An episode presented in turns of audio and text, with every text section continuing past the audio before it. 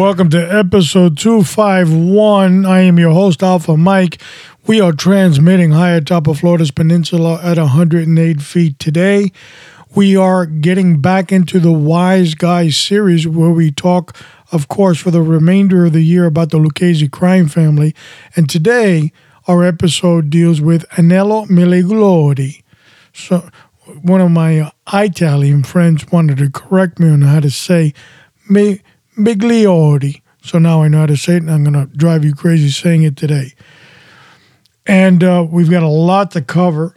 We've got 24 issues on our outline. So it's time to get your crayons and cord, cardboard boxes.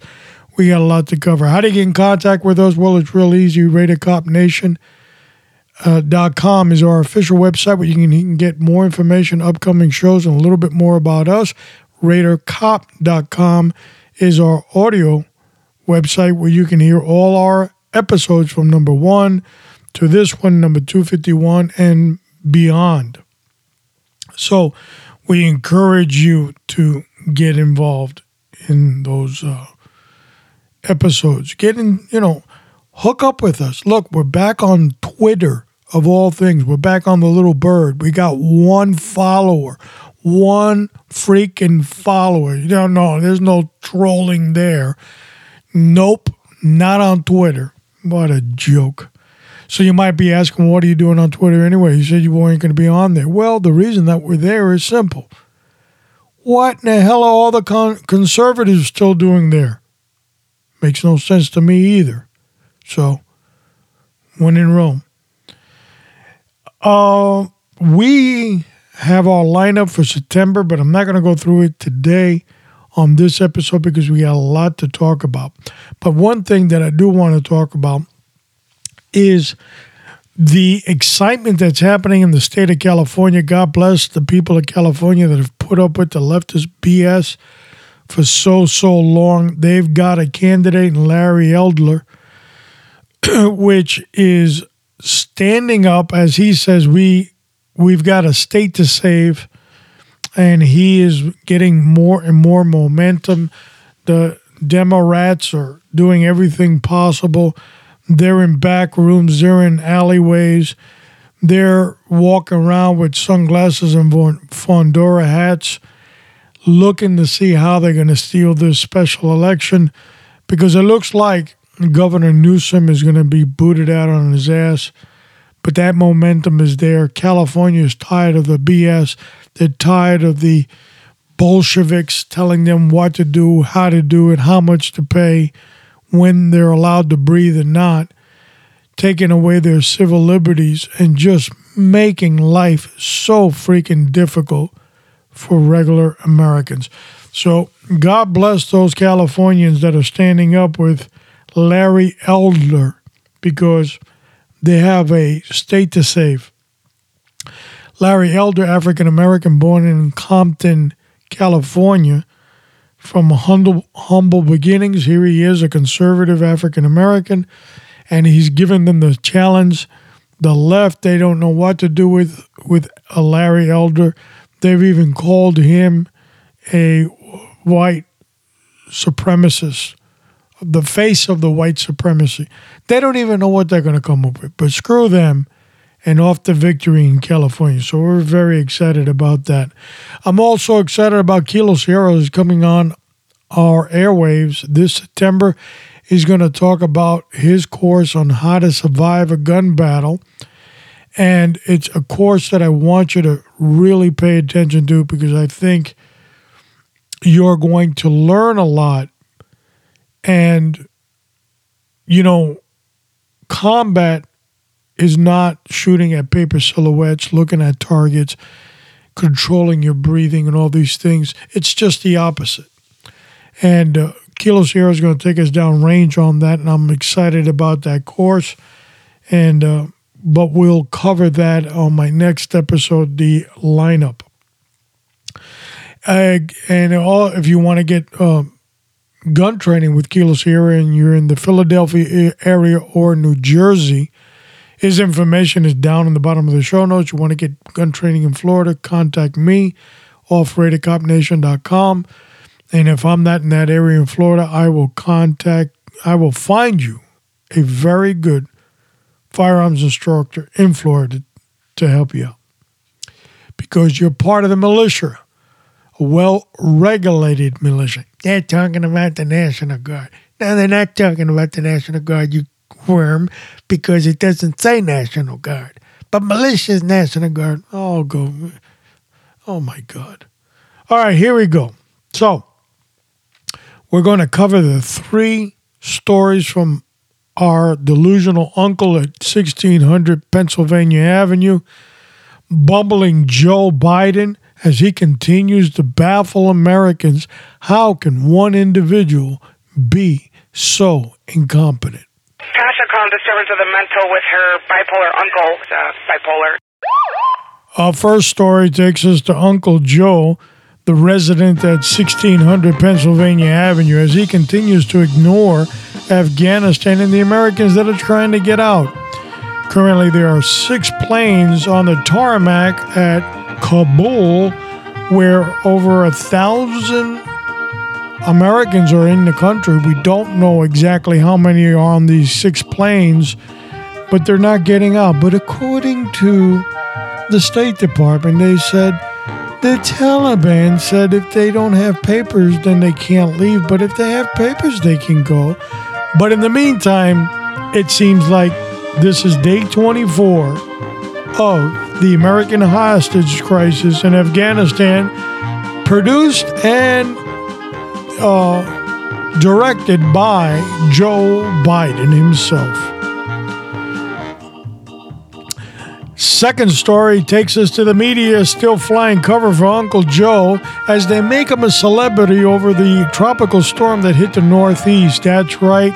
They've said basically that Joe just landed and gave a blanket of protection through the Northeast as he showed up with his checkbook and his crayons and started to write emergency bill checks in God knows the billions of dollars for the flooding that that tropical storm has created.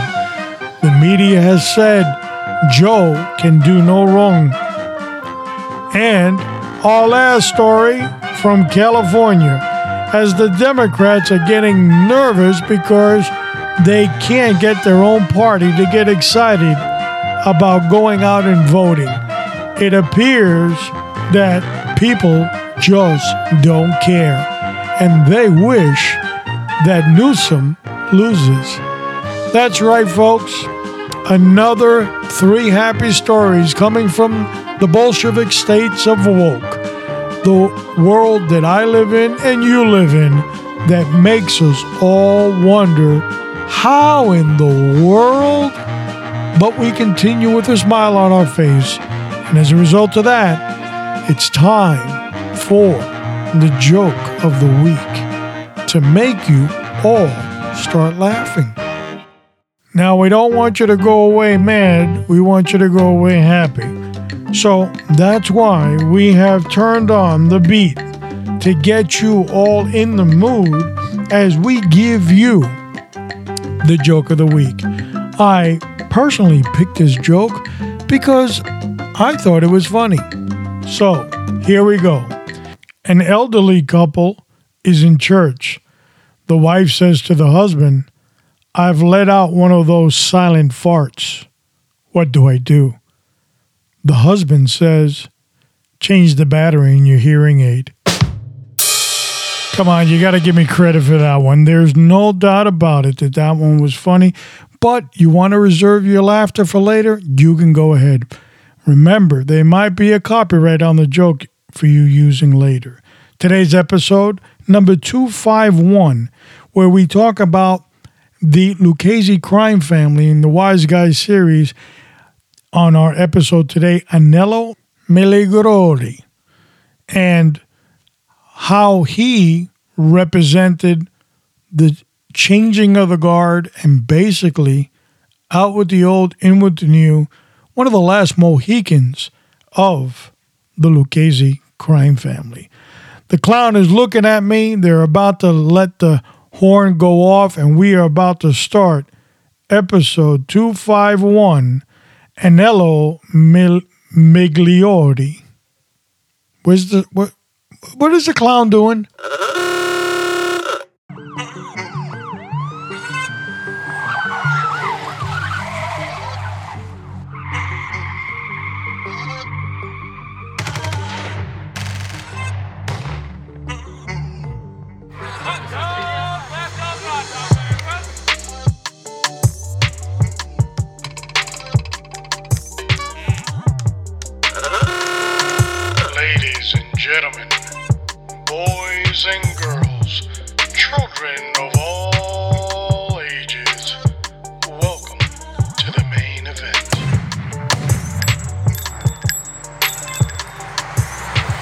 Anello Migliori.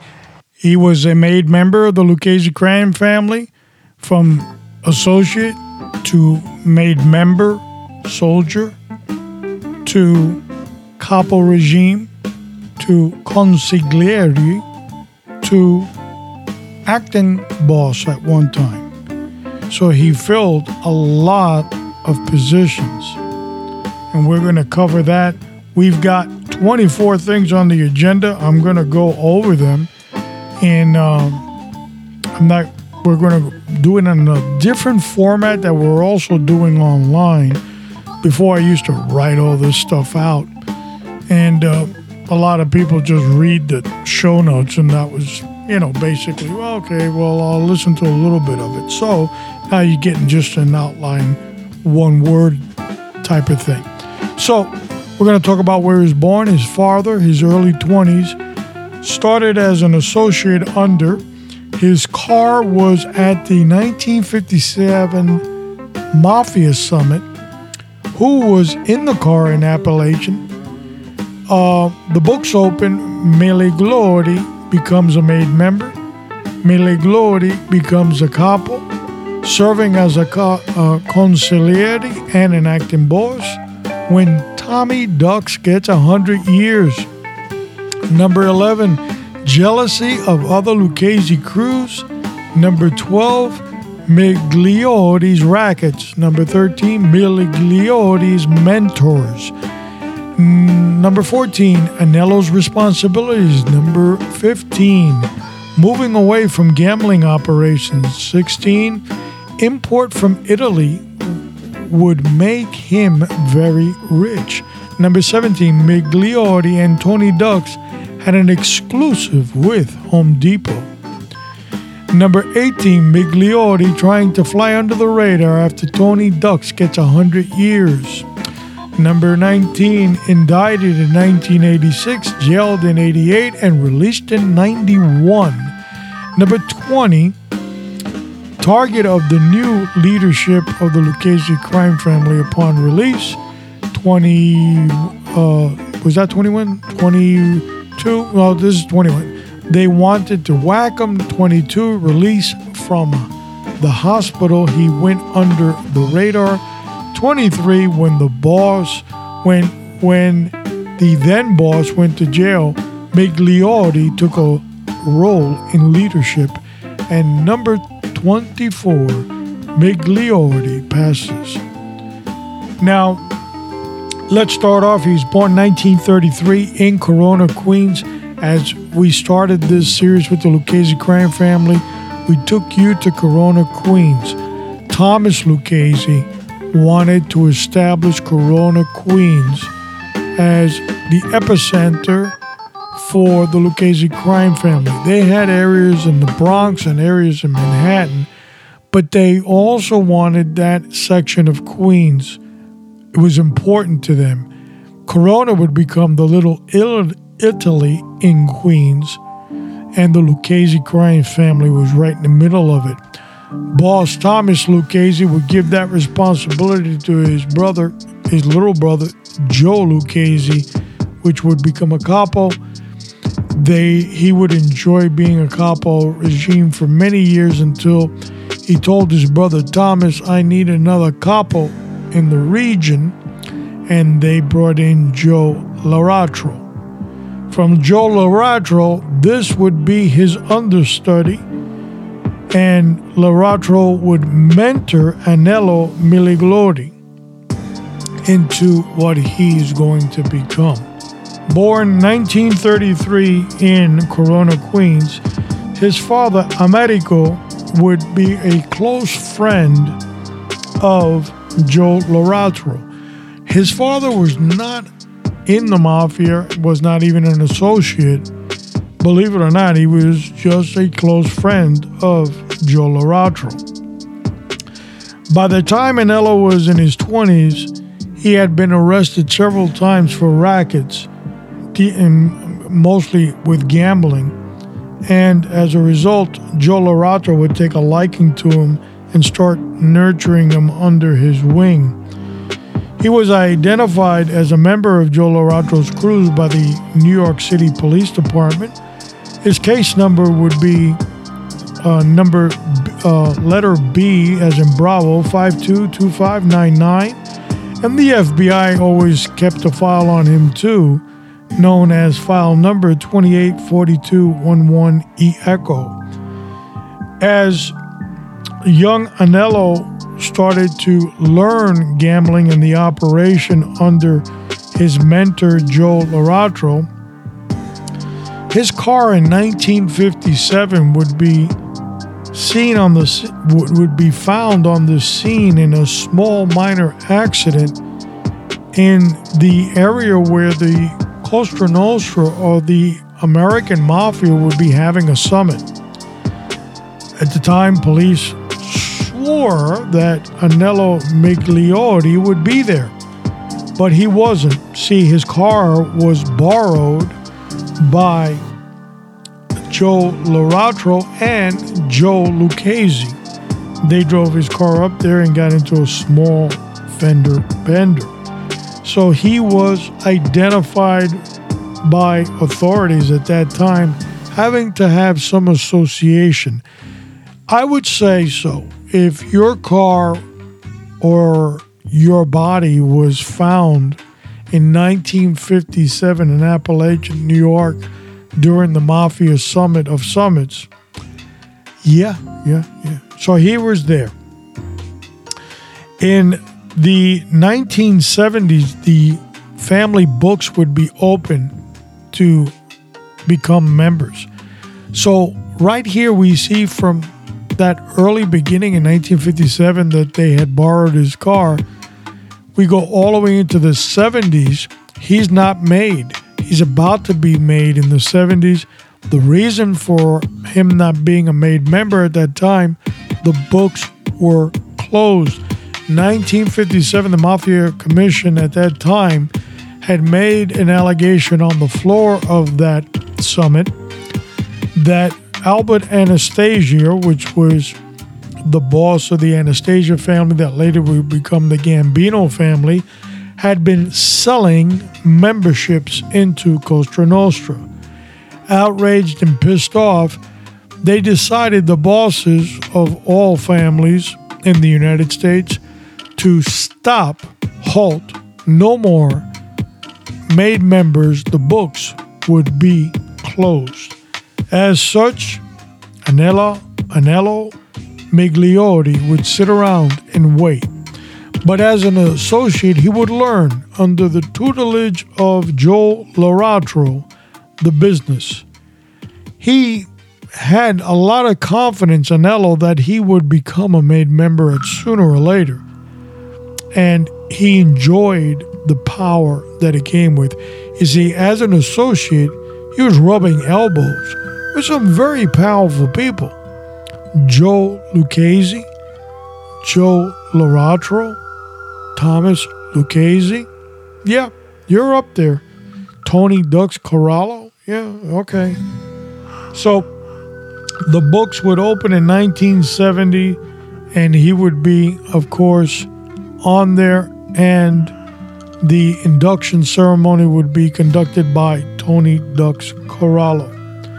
Anello would later serve as a consigliere and an acting boss in the family a little bit later down the road. But those are two other functions that he had. Although brief in that time, consigliere being the counselor to the boss.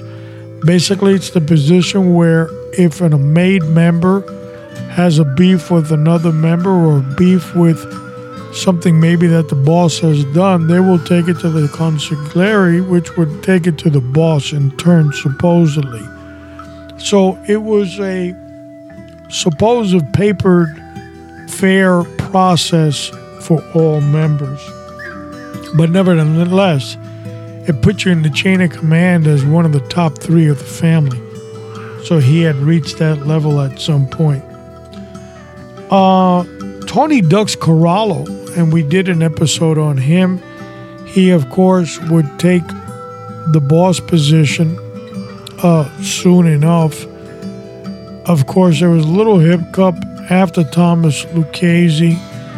The the word on the street was that Tony Ducks might get it, and they also had uh, uh, other people that were on that supposed list, and it became a little confusing who exactly would fill the spot. But as we have said on prior episodes, Thomas Lucchese ran a tight ship. There was no confusion about after he passed. He had cancer, he had brain cancer. These things were well thought out.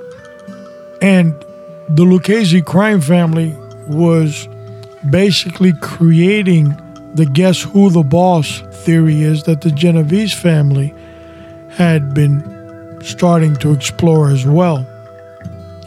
So there was no doubt, but the man that comes up to the plate is Mr. Gibbs Tramunti. He's, again, we talked about him in the French Connection episode. He's in the spot while Tony Ducks was in prison. Some people say, no, Thomas Gambino placed him there. Blah, blah, blah. Never, Carlo Gambino, sorry. Never, ever happened. And the reason for that is I'm quoting Joe Bonanno. Uh, uh, a family is their own sovereign nation, and a boss is in charge of his family. Bingo. So there was no outside entity, it was uh, by design.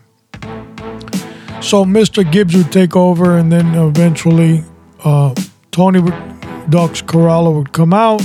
Mr. Gibbs got hammered on some narcotics charges, and he goes in, and Tony Ducks takes over. Tony Ducks now is the boss, and he has been working with uh, Anello, and ever since his prior mentor, which is Joe Laratro, kind of semi retired in Florida in the 70s. So pretty much from the time Anello Milaglo, uh, Migliori gets promoted or, or, or, or gets made, uh, Joe Loratro is walking around with flip flops heading towards Florida on retirement. Joe Lucchese had already gone out on, on retirement. These guys made millions of dollars on rackets and they wanted to enjoy it at some point. And under the pressure and stress of everyday Cosa Nostra, it was almost impossible. And these guys had been there pretty much since inception, since 1931. And they did 30, 40 years uh, in that area, in that part in that position for the family, and they wanted to get out. At that time, uh, through the blessings of Loratro, Anello Migliori is allowed to go under Thomas, uh, excuse me, uh, Anthony Corallo, Anthony Ducks Corallo. So, and while he's under Tony Ducks, Tony Ducks is going to get 1986, remember in the commission case, he's going to get slammed with 100 years. So things are definitely going to change. But by 1986, Anello was already a capo. Tony Ducks had made him a capo. And he basically took over for Laratro in, that position that he vacated. And he knew the, the rackets well. So here is Anello Miligro, Migliori that has basically learned under major players in Cosa Nostra, especially in the Lucchese crime family. Thomas Lucchese, Joe Lucchese, and Joe Laratro.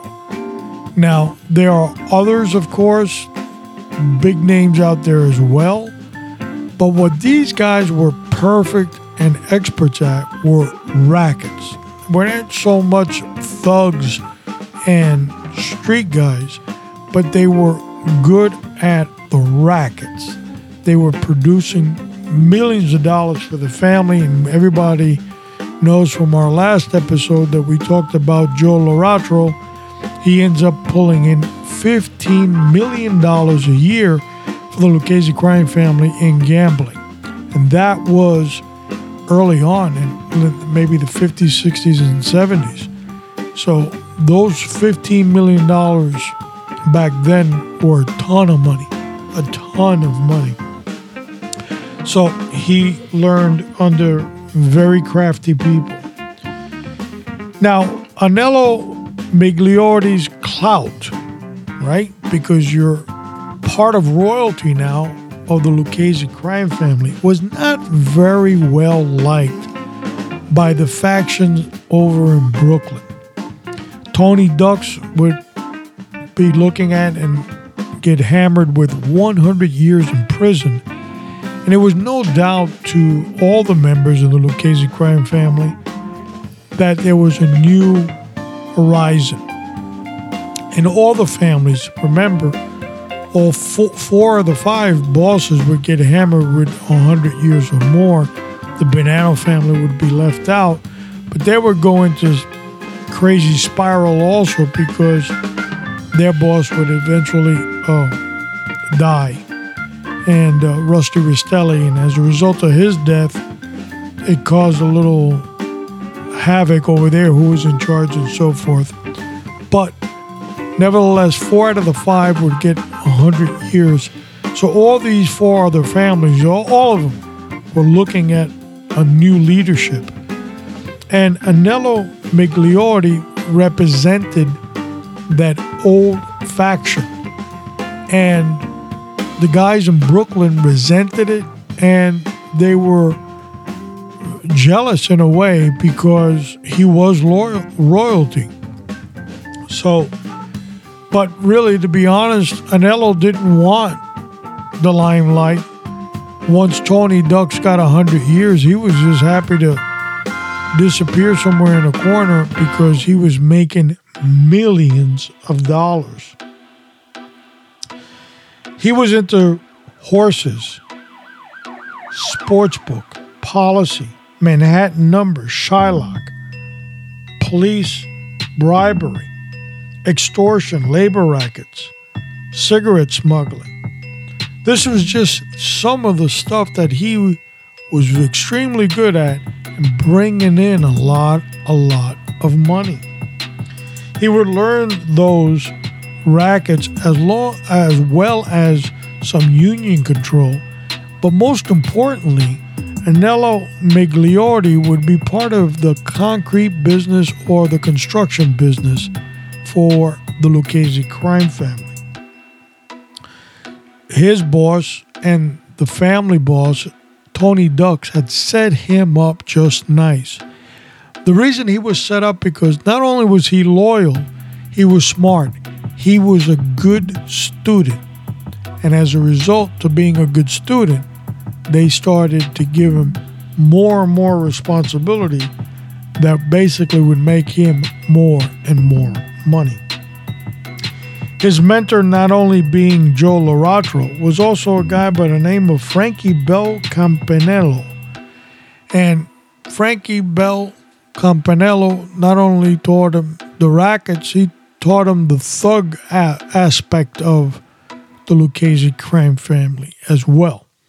So he wasn't naive to, he was capable, like many other people, but he was business smart. Anello, Anello Migliori at one point would be making so much money into the millions in legitimate businesses that he really didn't need the mafia day to day operations. But of course, he wasn't leaving either. Anello would take on those responsibilities in the construction rackets as given to him by Tony Ducks. Anello would control the tile business and marble business in construction. So they would do a, a bidding for, let's say, a big building and they wanted tile. Well, guess who they're going to get the tile from? That's right, Anello Migliori. Or if it was marble they wanted in certain parts of the building, there was that one company that they were going to get their pitch. Of course, everybody was going to get their fair share, but Migliori was not only getting a Cosa Nostra cut, he was also getting his legitimate business cut as well. His father was in the tile business and marble business, making it very easy for him because he knew the business through his father. Mixing that together with controlling rackets, unions, and everything else that he learned from Cosa Nostra, he becomes a multi millionaire overnight. But then came 1970s and New York State created two things that would make Anello Migliori think twice about gambling. One was the official lottery. The other was OTB, off track betting, where you can bet on horses. And it was perfectly legal. And you got to go to a place, put down bets on the horses, watch it on TV. And the state was Cosa Nostra at the time.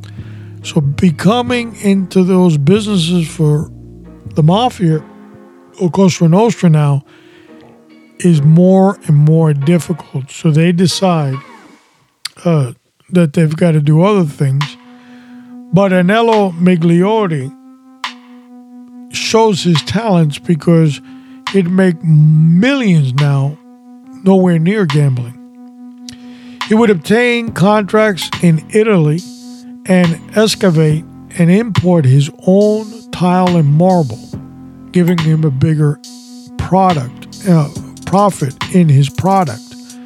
So, and that was the legitimate business. Migliori and Tony Ducks would become partners in the construction business, of course. Boss has to get the cut. And they had the exclusive.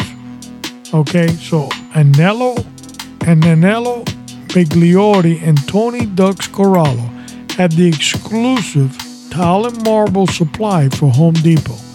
Now, of course, back then, Home Depot isn't the Home Depot you know and I know today. But nevertheless, that shows you the influence that they had. Again, once Tony Ducks got 100 years for the commission case that Rudy Giuliani brought forth in 1986, Migliori would avoid certain factions in the Lucchese crime family. He knew people didn't like him. He knew that he was the last McCoy. He knew that he was the last Indian standing. And that a lot of the young Turks now saw it their opportunity to control. The Lucchese crime family, from the time of inception, remember, we always use that date, 1931 they had operated in the Bronx and Manhattan. Uh, Tommy Lucchese, which was the underboss, because remember it was under Tommy Gagliardo, and he was the silent boss, the invisible boss that he allowed his underboss, Tommy Lucchese, to run the family. He would, Thomas Lucchese, eventually roll into Corona, Queens and it was very limited any other areas he was concentrating on. A lot of their operation in Manhattan was uh, East Harlem. So they were like that for many, many years. But there was factions, of course, in Brooklyn, but they were not paid attention to up until 1986. So basically, you can look at from 1931 inception, that's the date we're always going to refer to, to 1986 when Corallo gets 100 years.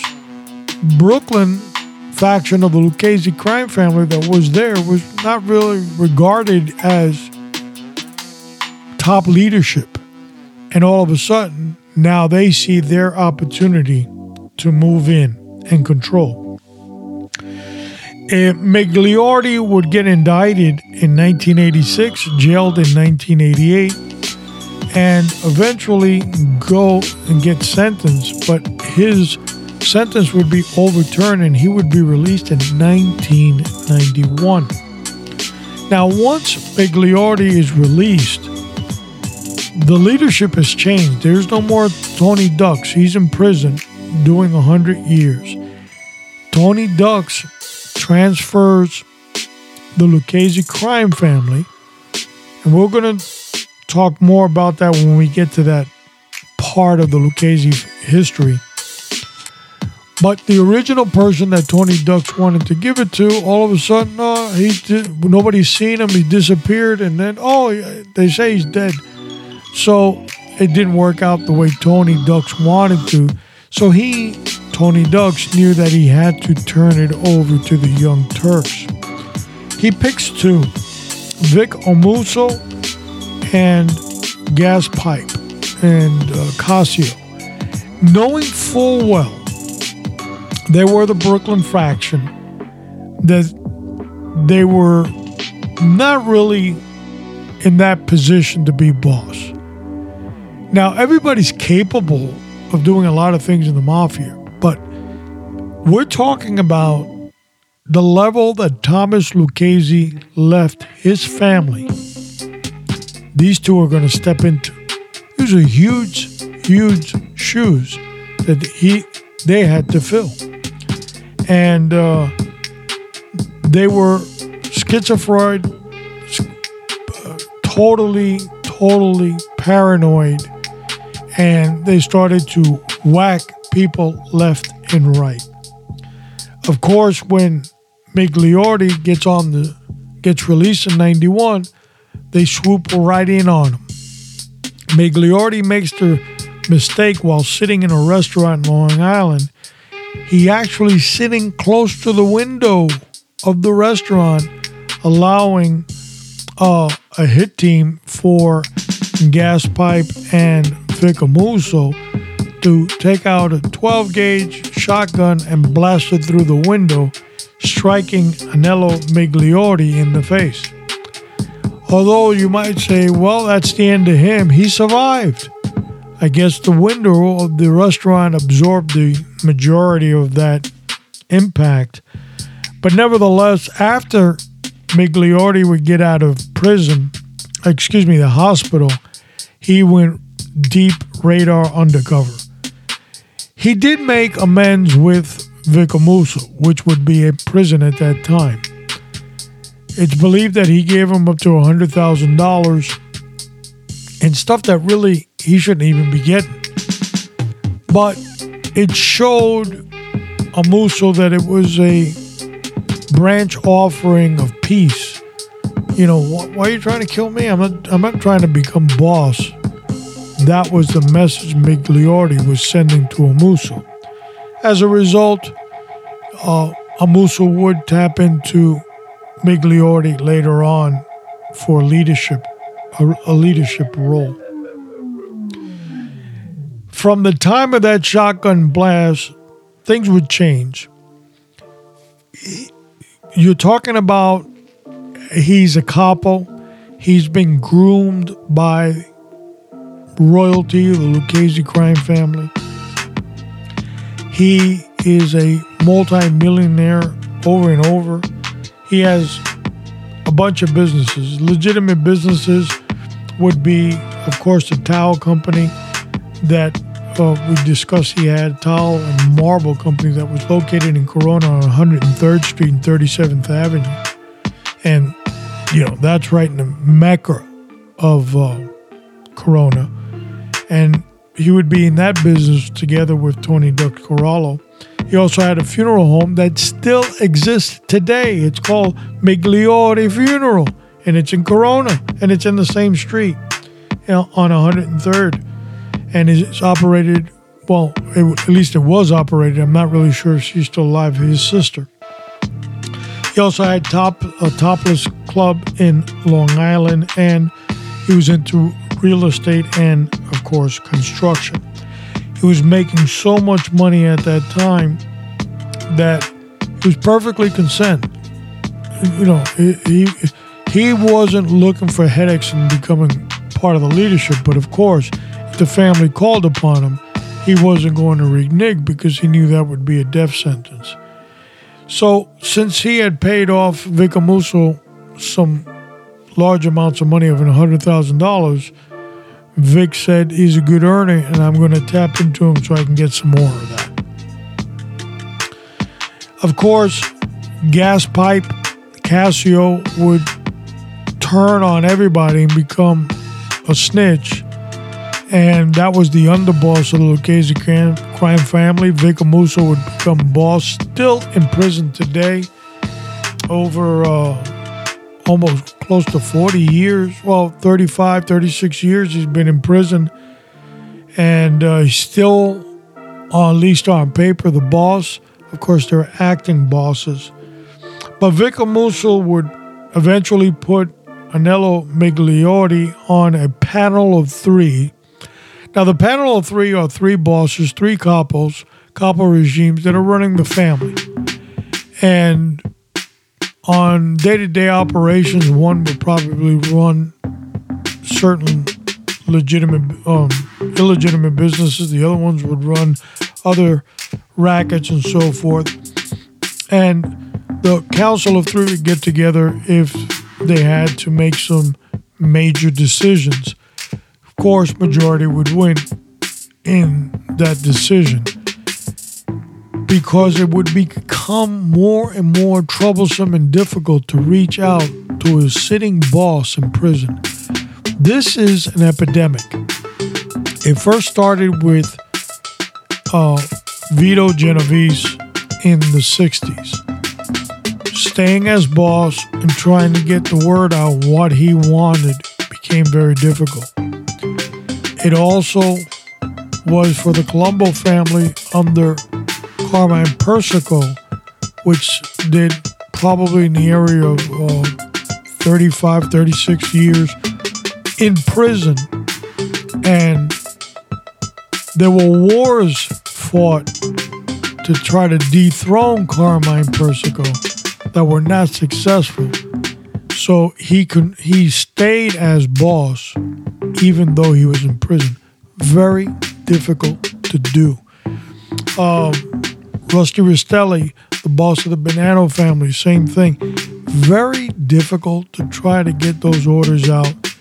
In Rusty Rastelli's case, uh, Lilo, better known as Carmine Galante, got out of prison after 20 years and said, I'm in charge. Because Joe Bonanno had made him underboss, and so the boss is not around, I'm it. So it's very difficult to do. Vic Amuso's been doing it, but there is the council of three. Eventually, he would never really retire Anello Migliori, being a wealthy man. In on September 12th, 2019, at the age of 85, he would pass away. He was true to the life. He never snitched. He did uh, several prison terms, not amounting to a whole lot of time, maybe three years. Got a, a lot of arrests when he was younger. But the bottom line is the millions and millions of dollars that he made he really didn't pay for it with uh, prison sentences. Of course, a shotgun blast, blast to the face makes you rethink life. Up next, the concrete business as we continue on the Wise Guy series, the Lucchese crime family's stranglehold on the concrete business or the construction business, part of the commission case later on. But we will discuss that in episode 252 as we move down the road with the Wise Guys series and Lucchese crime family for the remainder of the year. It's a lot to unpack, and we have been doing that. So let's close things out with the word of the week from the book of Second Timothy's chapter 3 verse 1 it says but understand this that in the last days there will come time of difficulty it might be now there's a lot of difficulty going on and I'm afraid to report probably a lot more difficulty in the future as always, it is my honor and pleasure to be your host on Rated Cop Podcast. Continue to pray for yourself because without you in the game, we have nothing. Continue to pray for your family, your community, the law enforcement agencies that serve you, and most importantly, continue to pray for the United States of America. This is Alpha Mike, and I'm out.